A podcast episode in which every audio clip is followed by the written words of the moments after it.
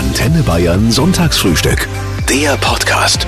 Euer Promi-Talk mit Florian Weiß. Also so prominent waren wir, glaube ich, noch nie. Russell Crowe, Jeff Goldblum, Quentin Tarantino, George Clooney und Captain Barbossa aus Fluch der Karibik sind alle da. Guten Morgen, Schauspieler und Synchronsprecher Martin Umbach. Guten Morgen. Also deine Stimme kennt wirklich jeder in Deutschland. Und dein, dein Gesicht auch, ja ja. auch. Ich glaube, es ist eben ehrlich gesagt so, dass meine Stimme wahrscheinlich tatsächlich mehr Leute kennen, wobei sie die wahrscheinlich weniger mit meinem Namen in Verbindung bringen, weil einfach diese, diese prominenten Kollegen dann doch sicherlich insgesamt mehr gesehen werden als ich selber als Schauspieler. Also ich versuche einfach mich dem, dem Wesen, der, der, auch der Körperlichkeit dieser Kollegen ähm, möglichst anzunähern. Und dadurch verändert sich meine Stimme ziemlich automatisch. Also ich, ich, ich schraube da jetzt nicht innerlich irgendwie an, an ein paar Reglern rum und hier ein paar an mehr, mehr Bässe oder so. Na, wenn du den Captain Barbossa sprichst, der hat ja schon so, hallo. ja gut, auf aber, aber, See. Aber das habe ich einfach nachgemacht. In anderen Filmen spricht er ganz normal natürlich. Ne? Der hat sich, äh, ähm, Jeffrey Rush, äh, der hat sich für diese Rolle eben diese, St- diese Stimme irgendwie ausgedacht und das so gemacht. So das, muss ein Pirat klingen. ja, Ja. genau, und das mache ich ihm einfach sozusagen nach. Du hörst dir vorher an, wie die es machen und dann versuchst du nah dran zu sein. So, ka- so kann man das sagen. Wie oft kommt es vor, dass Menschen, die jetzt nicht wissen, wer du bist, die aber mit dir ins Gespräch kommen, stutzen? erstaunlich selten. Für mich ist immer das, das äh, deutlichste Gegenbeispiel sozusagen äh, der wunderbare Kollege Christian Brückner, der die feste Stimme von Robert De Niro ist seit vielen Jahrzehnten und der auch ganz öffentlich natürlich, wenn er da, dazu befragt wird, sagt, ja, ja, klar, wenn ich hinten im Taxi sitze oder mein Gesicht ist nicht bekannt, aber äh, Moment mal, da sitzt doch der, da sitzt doch der Robert De Niro hinten. Ihre Stimme kommt mir so bekannt vor. Das passiert mir erstaunlich selten. Im Vergleich Ja. zum Brückner Kollegen. Ja. Du wärst in diesem Synchronsprecherjob lange nicht so erfolgreich, wenn du nicht eine unfassbar angenehme Stimme hättest, der man gerne zuhört. Das ist, glaube ich, auch so eine Voraussetzung. Wie ist es denn, wenn du am Telefon was willst? Also äh, Ticketpreis für die stornierte Bahnfahrt zurück. Hilft da so eine Stimme, wie du sie hast? Ich glaube, das ist weniger von dem tatsächlichen Stimmtimbre oder so abhängig als von einer, ja, wie soll ich mal sagen, von einer inneren Ruhe oder Überzeugtheit oder so. Also ich setze das nicht irgendwie in dem Sinn bewusst ein, jetzt als Tool, wenn ich, also im Alltag oder so. Aber das hängt, glaube ich, mehr damit zusammen, wer ich innerlich bin einfach. Martin, wie viele Mailboxen von Freunden, also Anrufbeantworter, musstest du schon ausstatten als, äh, als Synchronsprecher für Hollywood-Größen? Äh, ehrlich gesagt, noch keine einzige. Also ich kriege manchmal... Echt jetzt? ich hätte dich, wenn wir Kumpels wären, ich hätte dich sofort engagiert. Hätte dich um, hätte mir zum Geburtstag gewünscht. Äh, nee, das kam tatsächlich noch nicht vor. Also ich werde manchmal von irgendwie, äh, kriege ich so Anfragen äh, von, von Fans oder so, ja. Ich hab's ehrlich gesagt, aber also mir unbekannten Leuten habe ich's noch nicht, äh, noch nicht gemacht. Deine Stimme ist deine Stimme, aber könntest du zum Beispiel, auch wenn es hart auf hart kommt, könntest du den Pumuckel hinkriegen? Puh, äh, in Grenzen. Doch, ich würde schon sagen, also so, sag mal, ich könnte mich sehr annähern. Ich meine, wir alle haben Hans Klarin im Ohr. Ähm, Oh, ich bin's, der Pumuckel. ja, ich, du bist besser als ich, das, das merke Ah, ich. jetzt komm. Äh, Nein, also klar, ganz selten mache ich, habe ich auch schon so Zeichentrickfiguren oder Anime-Geschichten oder so gesprochen. Und ist es ja immer irgendwie was Komisches, was dann da passiert. Also ich kann mein, äh, klar, meine Stimme ist ein, irgendwie wie ein, wie ein Klavier mit 88 Tasten. Und auf dem kann ich alles Mögliche spielen. Auf dem kann ich Ragtime spielen oder eine Schubert-Sonate. Ja, so kann man sich das vielleicht vorstellen. Das gefällt mir. Wir haben ähm, Post bekommen, E-Mail-Post von der Emilia aus Dinkelsbühl, die fragt, ob du einen dieser Menschen, die du synchronisierst, also Russell Crowe, George Clooney, Jeff Goldblum, auch schon mal persönlich getroffen hast. Nein, äh, also von diesen Hollywood-Stars habe ich noch keinen getroffen. Ich habe schon einen, einen sehr, sehr guten, von mir sehr geschätzten französischen Kollegen äh, getroffen, den ich immer synchronisiere, Jean-Hugues Anglade heißt der. Aber von den anderen, von den anderen Kollegen habe ich noch niemand getroffen, nein. Du hast als Synchronsprecher eine enorme Verantwortung, weil du musst ja der Stimme, die einen großen Teil der Persönlichkeit eines Menschen ausmacht, eine Seele geben. Wie gehst du vor, wenn du in dieser Aufnahmekabine stehst und äh, Jeff Goldblum oder Russell Ja. Crowe hat seinen ersten Satz im Film? Also, äh, in aller Regel bei diesen großen Filmen sehe ich zunächst mal den ganzen Film. Oft unter krassen Geheimhaltungsmaßnahmen. Das wollte ich gerade sagen, das ist ja, ja mega, ja, du siehst da, alles lange bevor es ins Kino kommt. Da werde werd ich also in eine, in eine Kabine gesperrt und so weiter und muss auch vorher was unterschreiben, dass ich nichts davon nach draußen trage und so. Also ich kenne den ganzen Film, ich kenne die Art und Weise, wie die jeweilige Rolle von dem Kollegen angelegt ist. Also meine Aufgabe ist, so sehe ich es jedenfalls, möglichst alle Informationen, und das sind, äh, ich sag's jetzt mal so, seelische Informationen, ja, Energie- und Seeleninformationen, wie ein Schwamm aufzusaugen. Also es reicht nicht, den im Original zu hören und es möglichst nah nachzusprechen. Das gehört schon dazu, ja. aber, aber ich muss schon, ich muss wirklich begreifen, was will der in der Szene? Mhm. Weißt du, man kann so einen Satz wie ich liebe dich auf 500 verschiedene Arten sagen. Der kann auch bedeuten, geh, verschwinde aus meinem Leben, je nach Situation, je nach Szene. Und ähm, deshalb ist es, äh, ist es also total wichtig, die Intentionen des, äh, des Schauspielers, was, was für Entscheidungen hat er getroffen, wie er das spielen will, die möglichst mit allen Fasern aufzunehmen und dann quasi durch mich hindurch zu lassen und dann ich bin so ein bisschen da, wenn im Synchronstudio bin ich so ein bisschen wie so ein Instrument äh, eigentlich des künstlerischen Willens des Kollegen. Mhm. Martin, helfen Whisky und Zigaretten in der Synchronsprecherbranche, um seiner Stimme das gewisse Etwas zu geben, oder ist es eher schwierig? Das ist eine sehr schöne Frage.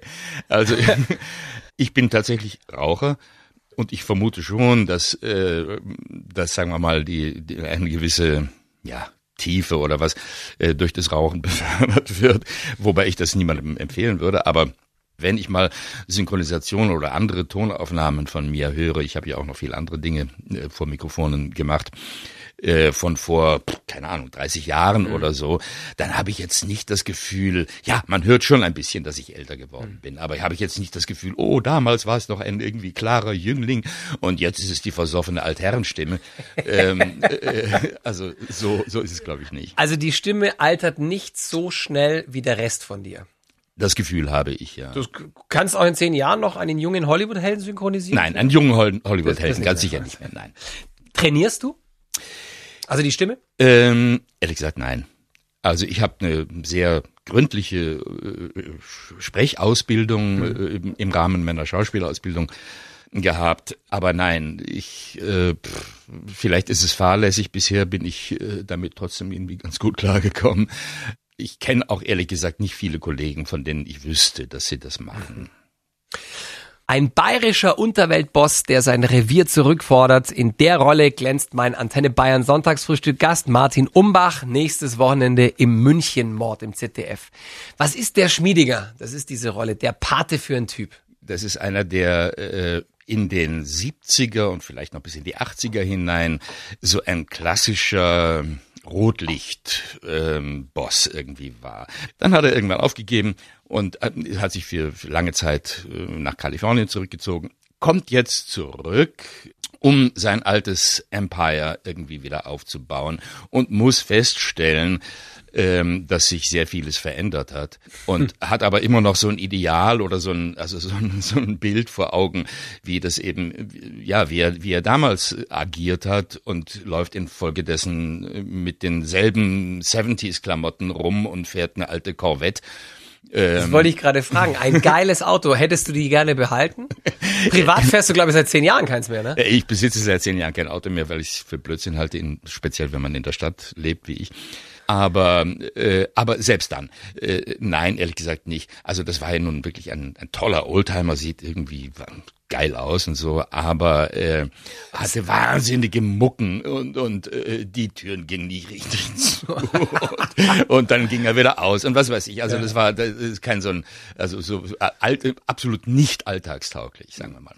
Jetzt hat der Schmiedinger, also dieser, dieser äh, Unterweltboss, den du da ja. spielst, in den 70ern und 80ern in München in Anführungszeichen regiert. Eine Zeit, mhm. in der die Stadt viel verruchter war als heute. Ja. Hat dich das als junger Künstler, ähm, ja, ihr habt ja ungefähr das gleiche Alter, du und deine Rolle, hat dich das als junger Künstler damals angezogen? Ehrlich gesagt nicht. Ähm, das hängt damit zusammen, dass ich, als ich in dem Alter war, ganz anders als Herr Schmiedinger, äh, zwar junger Künstler war, auf der einen Seite, auf der anderen Seite aber auch junger Familienvater. Mhm. Und ähm, äh, meine meine da ist es mit der Unterwelt schwierig. Ne? Meine Freizeitgestaltung spielte sich also nicht irgendwie in äh, in entsprechenden Lokalen ab. Nicht in Striptease-Läden. Nein. Mhm. Martin, die Deutschen lieben Mord und Totschlag. Also ja. ich glaube, nix hat im Fernsehen bei uns solche Quoten wie Krimis. Warum ist das so? Ich glaube, das ist insgesamt für die Menschen äh, äh auf, auf der ganzen Welt so. Man braucht auch äh, Erzählungen von Leuten, die bestimmte Grenzen des Anständigen, des Normalen, des Erlaubten überschreiten äh, und die ihre dunkle Seite ein Stück weit ausleben, weil darin ein Spiegel liegt für die Zuschauer, für die Zuhörer, für die Leser. Ähm, also nichts faszinierender als Schuld und Sühne von Dostoevsky, wo einer einfach so einen Mord begeht und mhm. man irgendwie mit, mitbekommt, wo, wo das herkommt oder welche, in welche Konflikte er dadurch gerät oder so. Und auf, die, auf den anderen Teil deiner Frage einzugehen, ist es ähm, spannender oder ja, also sogenannte Bösewichte zu spielen? In gewisser Weise natürlich ja. Es gibt einen alten Theaterspruch, der Böse ist einfach irgendwie wie man sagt, dankbarer. Ähm, das sieht man bei den Bond-Filmen. Ja, ja. Eigentlich sind es die Bösewichte, die bei Bond die Nummer rausreißen. Wirklich interessant sind, ja. für die man sich wirklich interessiert. Also, dass der, dass Bond am Schluss alle besiegen wird, das weiß man vorher schon. Ja, äh, stimmt. ähm, aber, äh, aber, also bis zurück zu Gerd Fröbe äh, und, und, und dann Christoph Walz, interessanterweise sind häufig Deutsche, Schauspieler dann die Bösewichte, ähm, äh, merkt man, das ist irgendwie, da, da steckt eine viel größere Faszination drin. Und das liegt, glaube ich, daran, dass wir Normalmenschen, ja, also ich bin auch, wenn ich kein Schauspieler bin, bin ich einfach ganz normaler Mensch, dass wir eben, ja, das in uns mh, guterweise zurückhalten. Mhm. Ja. Und da ist plötzlich jemand, der all diesen Impulsen einfach nachgibt. Und das ist faszinierend. Martin, wie ist es denn bei dir privat? Also kennst du deine, deine persönliche Finsternis? Ich denke, dass ich gewisse Teile davon oder wahrscheinlich relativ große Teile davon kenne, ja. Würdest du sie auch aussprechen? ich will da jetzt nicht reinbohren. Ja, das ist auch tatsächlich ein bisschen schwierig, weil ich sie weil ich sie gar nicht so ganz klar benennen kann. Äh, also was ich weiß, ist, dass ich, äh, dass ich, wenn ich solche Rollen zum Beispiel spiele, ja, dass ich da durchaus auf Dinge in mir zurückgreife, die sonst vielleicht nur in meinen Gedanken spielen oder in Träumen oder so. Ich denke, jeder von uns hat schon mal äh, überlegt, irgendwie zum Beispiel an jemandem Rache zu nehmen ja. und äh, macht's dann, also was weiß ich, die, jemand äh, hat einem die Freundin ausgespannt und man hat so eine Fantasie, ich gehe da jetzt hin und hau dem irgendwie die die Scheiben vom Auto ein ja. oder sowas. Die allerwenigsten von uns tun das aber. Genauso wie Zum diese, Glück.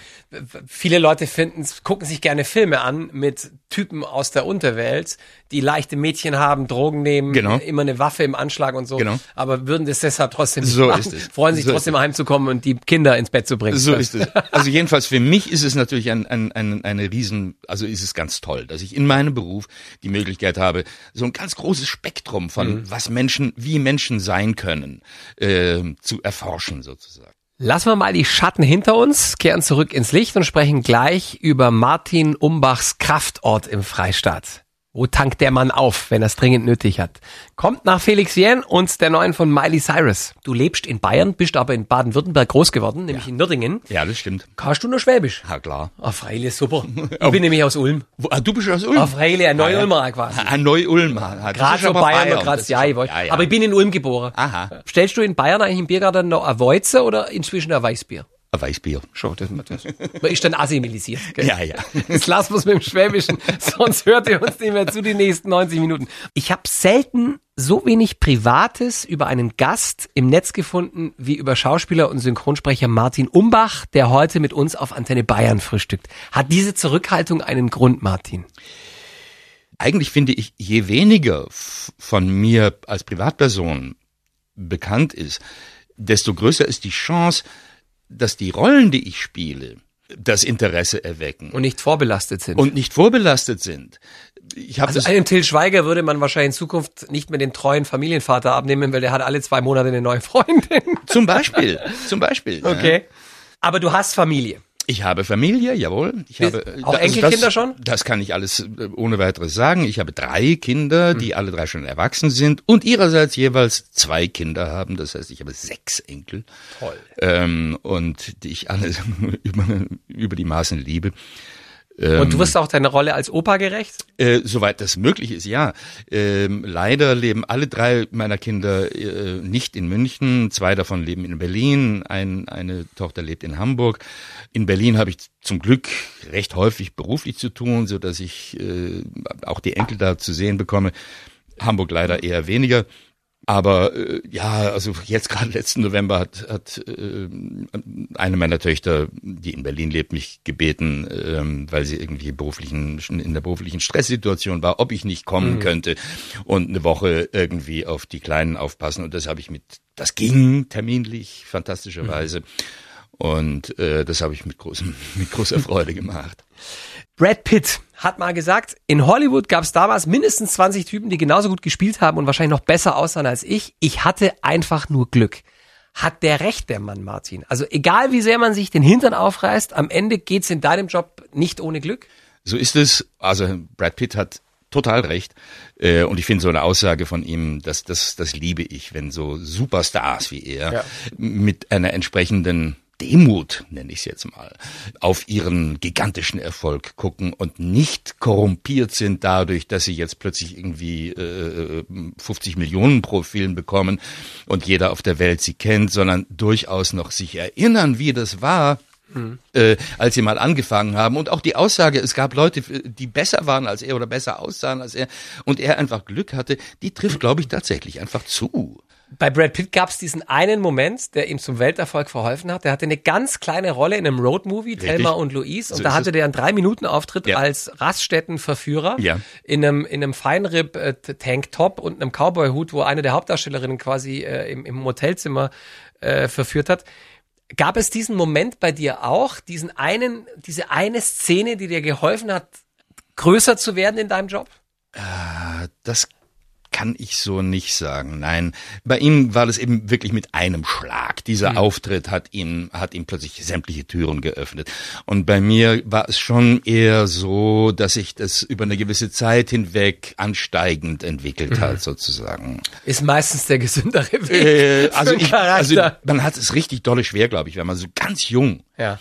ähm, in, in so eine unglaubliche Prominenz gerät, dass man nicht einfach total durchdreht und das Gefühl von sich hat, ich bin einfach der Beste auf der Welt sowieso und, äh, und alle müssen mir zu Füßen liegen. Gefrühstückt wird heute jemand in Bayern Sonntagsfrühstück mit Martin Umbach, Hollywood-Star, Synchronsprecher und Schauspieler, der übrigens in ein paar Wochen 65 wird. So ist es. ich kann deinen Gesichtsausdruck nicht so wirklich deuten. Ja, ich bin mir auch nicht so sicher, was ich davon halten soll. Aber die 60 hast du ja auch schon gefeiert. Ja, die 60 habe ich groß gefeiert tatsächlich. Äh, die 65 werde ich jetzt Corona-bedingt gar nicht feiern natürlich. Mhm. Ähm, aber es kommt mir sehr, sehr eigentümlich vor. Natürlich merke ich an der einen oder anderen Stelle, dass ich also körperlich oder so es merke, zwickt. merke ich, dass ich älter werde. Aber so von, von, von meiner inneren Neugier, von meiner, von meinem Engagement, von, ähm, von dem, was ich auch noch erreichen will im Leben, so merkwürdig das vielleicht klingen mag, fühle ich mich überhaupt nicht wie, äh, wie ein Rentner.